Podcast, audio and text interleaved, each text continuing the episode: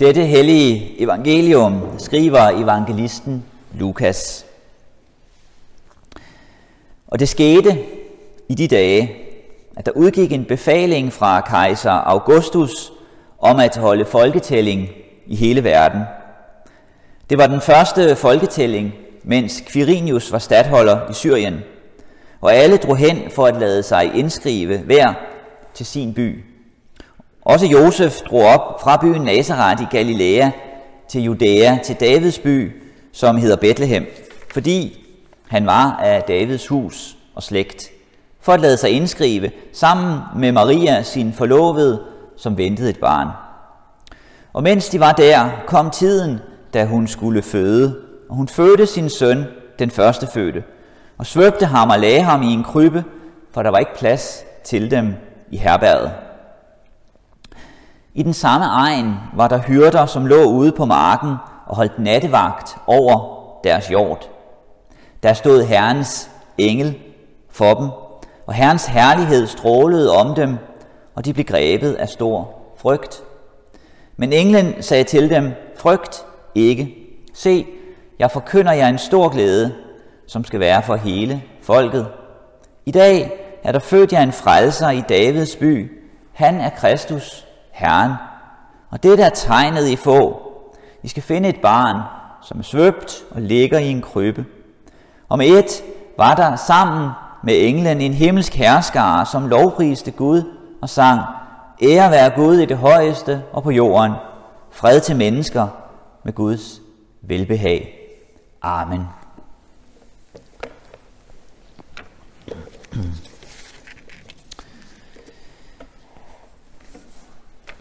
Lad os bede. tak Gud, at du blev menneske. Tak, at du ønskede at møde mennesker, og ønsker i dag at møde mennesker. At komme ind under huden på den her verden. At møde os i øjenhøjde, ansigt til ansigt, fysisk i kød og blod, for at have omgang med os. Vi beder så om, at du også vil være sammen med os den her jul og den her formiddag i Amdrup. At du vil tale til os, at du vil lede os ind i julens budskab. Amen. Noget af det, som øh, juleevangeliet handler om, er noget verdens omvæltende. Det er sådan, det bliver beskrevet. Der sker noget afgørende, som ændrer verdenshistorien. Som ændrer øh, menneskers liv, som bliver et omdrejningspunkt for alt, hvad der sker. Og øh, når vi læser øh, juleevangeliet, som vi kalder det her fra Lukas 2, som jeg lige har læst, og stiller spørgsmålet, hvem er aktørerne i det? Hvem er det, der handler?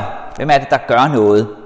Så er det jo forskellige personer, der bliver nævnt her, som nogen, der, der handler, som er aktive, som gør et eller andet. Der er kejser Augustus i Rom, sådan overherskeren i den verden, som det foregår i. Han kommer med en befaling. Nu må I gøre sådan og sådan, og så gør mennesker det. Han rykker rundt på mennesker, og så sker tingene. Han er en, der handler i det her evangelium, i det her, der sker her. Der er Quirinius, som er stattholder i Syrien, en anden, som har mere magt end, end de fleste. Og så er der Josef og Maria, som er gravid. To personer, som i menneskelig magt øh, står noget tilbage for, for de andre som bliver nævnt. Nogen, som har svært ved at finde et ordentligt sted at være, og må tage sig til takke med, hvad de nu kan finde. Maria, som skal føde. Og så er der hyrderne ude på marken, som heller ikke er noget særligt, og som ikke regnes for noget. I Lukas 2 her, der er der nogle mennesker, der agerer, som handler, som gør noget, og som der bliver gjort noget med. Nogle har til meget magt, og andre har ikke. Og så er der så også nogle andre, øh, vi møder. Vi møder en engel, som øh, kommer til hyrderne. Og en engel, det er jo en øh, budbringer, betyder en budbringer. En, der bringer bud, kommer med et budskab, kommer med noget. Og indirekte, så møder vi også Gud. Gud er også til stede, men på en mere indirekte måde. Englene er jo budbringere fra Gud, og samtidig så giver de også en fortolkning af det, der sker gennem det budskab, som de kommer med. Så vi får også en beskrivelse af det, der sker her, at i det er Gud involveret. Gud er dybt indblandet i det. Det, som øh, egentlig er den drivende kraft i det egentlige, i omdrejningspunktet, det er Gud. Og det barn, der er født, siger englen, det er Messias, det er Kristus, det er den lovede, det er ham, som Gud har knyttet løfter til. Det, som for alvor rykker ved historien her, at der er noget særligt ved den her historie, det er ikke, at Augustus befaler noget, eller Quirinius er stadholder. Det er så at sige bare de ydre omstændigheder, det er på det tidspunkt, det sker. Det særlige er, at det er Gud, der handler. Det betyder, at de her tilsyneladende i det ydre store begivenheder, som mennesker beslutter sig for, i dem er Guds finger, Guds hånd, er Gud til stede og fører tingene i en bestemt retning.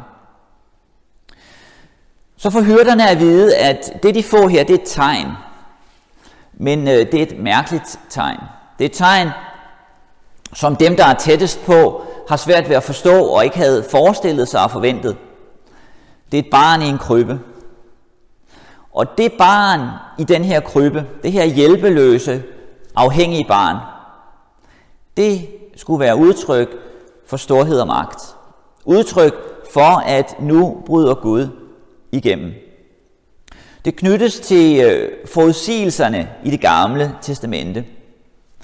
Forudsigelserne, som øh, lugter lidt af det samme, om at der skal skyde en kvist af Isais råd, af Davids stamme, af Davids slægt. En lille kvist skal skyde frem, der skal komme noget særligt. Eller som det siges i øh, Esajas 9, som også blev læst mange steder i, i går, om at et barn er født os, en søn er skide. Men hvem havde tænkt, at det barn, som skulle gives, skulle ligge i en krybbe? At den her magt kommer frem som afmagt, som svaghed. Og noget af det, som hyrderne og andre må lære derigennem, det er, at netop i den form, det kommer i, i den form ligger noget af håbet og trøsten. For Maria, for Josef, for hyrderne og for os. Selv når de store kræfter er i sving, når vi har svært ved at se, hvad meningen er med det, hvor Gud er henne, så kan Gud virke i det usikre, i det svage. Selv når vi kan være forvirret, så er Gud ikke, men fører sin sag igennem.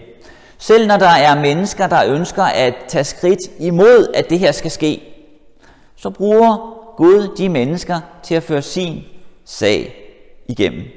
Det, som kan opleves som nederlag, det kan i virkeligheden være sejr og velsignelse. Når Gud synes fjern, kan han være nær. Han har ikke forladt verden, for Maria er vide, for hyrderne er vide, men han er nær. Og det er en lignende pointe, vi mødte i den første læsning fra Hebræerbrevet kapitel 1, hvor at Hebræerbrevets forfatter begynder brevet med at sige, at Gud har talt mange gange og på mangfoldige måder. Gud har handlet ikke bare én gang, men mange gange. Ikke bare på én måde, men på mange måder. Gud har givet sig til kende, og så har Gud, siger forfatteren, givet sig til kende på en særlig måde. Der er en særlig begivenhed, hvor Gud på en særlig måde kommer frem, nemlig i det barn, som bliver født, i den her person, som kommer til verden. Det er Guds udtrykte billede. Det er Guds stempel, Guds sejl, eller for at, at bruge det ord, som bruges på græsk her, det er Guds karakter. Det er der, Gud træder ind. Hvis du vil se, hvor Gud er, eller hvordan Gud er, så se i den retning. Det er ham, som det siges, der bærer alt med sit mægtige ord. Ham, som ligger i krybben og græder. Ham, som er afhængig af dem omkring sig. Ham, som andre søger at slå ihjel, og han er nødt til at flygte bagefter til Ægypten for at slippe for død. Det er ham, som bærer alt med sit mægtige ord. Og så øh, får vi at vide, også der i Hebræerbrevet kapitel 1, at han kom for at skaffe renselse for vores sønder. Det er sådan, det kort øh, formuleres her som, som noget af hans opgave, grunden til og årsagen til, at han træder ind i verden. Den her pointe om, at han kom for at skaffe renselse for vores sønder, er en pointe, der vendes tilbage til flere gange i Hebræerbrevet. Øh, han beskrives som øverste præst, som ham, der skal, som ypperste præsten skal træde ind i templet foran Gud. Han beskrives som et offer. Han beskrives som den, der renser. Øh, renselse og afsprit, afspritning, det er jo noget, vi, vi kender til for tiden. Vi kender til det, at vi skal være rene, sådan i det ydre i hvert fald, øh, på det fysiske og på læmet, læmet, så vi ikke bliver smittet og smitter andre. Den renselse, der er tale om her, er ikke en ydre renselse, men det er en renselse, som først og fremmest angår relationer, forhold. Det er klart, at det så også får ydre konsekvenser, men det egentlige omdrejningspunktet, det er relationer. Forhold til Gud, til mennesker og til os selv. Og det, som så beskrives her, det er som Guds øh, julegave til os. Der er jo tradition for, at man i julen giver gaver. Og øh, hvad er så Guds julegave? Hvad er det, Gud vil give os? Det er renselse. Det er det her. Det er det her barn. Det er den her person. Og så kan vi stille spørgsmålet, hvorfor overhovedet det? Har vi brug for det? Er det sådan en, en hadegave? Er det noget, vi ikke har brug for? Vi havde ikke spurgt efter det. Vi havde ønsket os noget andet på vores ønskeseddel. Og så får vi det her. Er det det, vi vil have? Det, som vi jo let kunne sige, kunne måske være mere praktisk og hjælpsomt, og som vi umiddelbart kunne spørge efter i vores dagligdag, når vi kigger ud i verden, det er brød til de sultne. Det er magt her i verden for at afhjælpe nøden. Det er hjælp, når vi falder, så vi ikke støder os på en sten. Netop de ting, som øh, djævlen, da han kommer og frister Jesus, tilbyder ham og siger, hvorfor ikke det her? Skulle det her ikke være bedre? Og øh, et af Jesus svar til djævlen, når han bliver fristet i Matthæus 4, det er jo så, at mennesket lever ikke af brød alene, men af hvert ord, der udgår af Guds mund. Lidt senere i evangelierne, så ser vi jo også, at Jesus giver de sultne brød og helbreder syge, men det er ikke det, der er hans egentlige anlæggende. Alt det er symptombehandling. Det er ikke det egentlige. Det er ikke sagen selv. Sagen selv, det er, at vi og den her verden skal blive ført tilbage til det, vi er skabt til at være. Tilbage til vores skaber. Tilbage til fællesskab med Gud. Og det vi derfor i grundlæggende forstand har brug for i en mørk tid og i en lys tid, det er et ord for Gud. Det er et fællesskab for Gud. Det er renselse for Gud. Det har vi brug for, når solen står lavt og natten er lang. Det har vi brug for, når vi er bange for sygdomme. Det har vi brug for, når vi er glade, når det er højtid, og når det ikke er. Vi har brug for det ene fornødne, det ene vigtige. Vi har brug for det, når vi træder ind i livet, og når vi træder ud. Vi har brug for det, når vi holder afstand, og når vi er tæt på. Derfor er det også godt, at vi kan mødes her i dag. Mødes i øjenhøjde. For at øh, fejre julens budskab. Fejre det, der er sket. Fejre, at Gud har besluttet at komme tæt på. Ikke at holde sig på afstand. At møde os i kød og blod, i øjenhøjde, uden maske.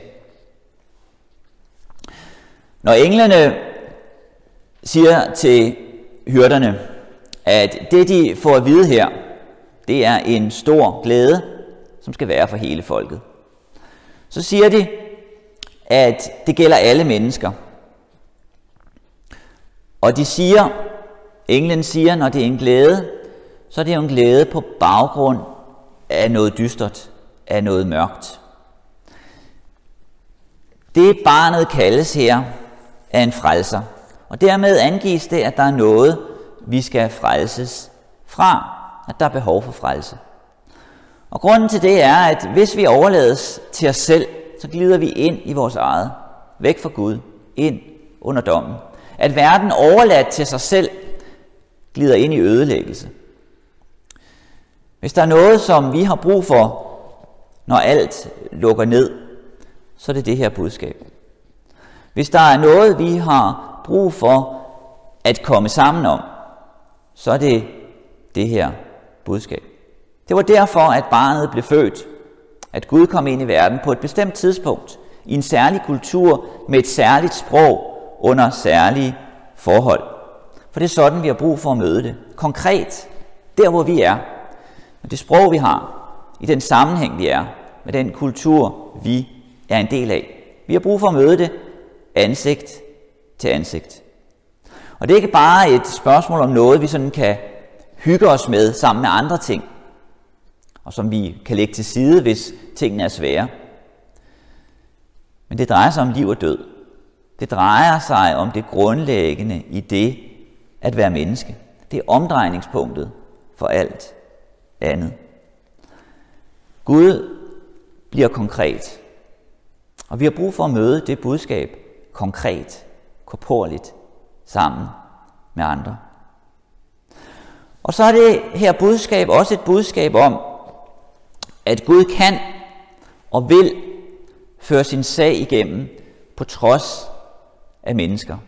På trods af menneskers magt, på trods af menneskelige svagheder og menneskelige sygdomme, på trods af menneskelige begrænsninger, på trods af menneskelige ulykker, på trods af, hvad vi kan og hvad vi ikke kan. Gud vil føre sin sag igennem. Han vil føre sin sag igennem i vores liv, og han vil føre sin sag igennem i dag. Amen.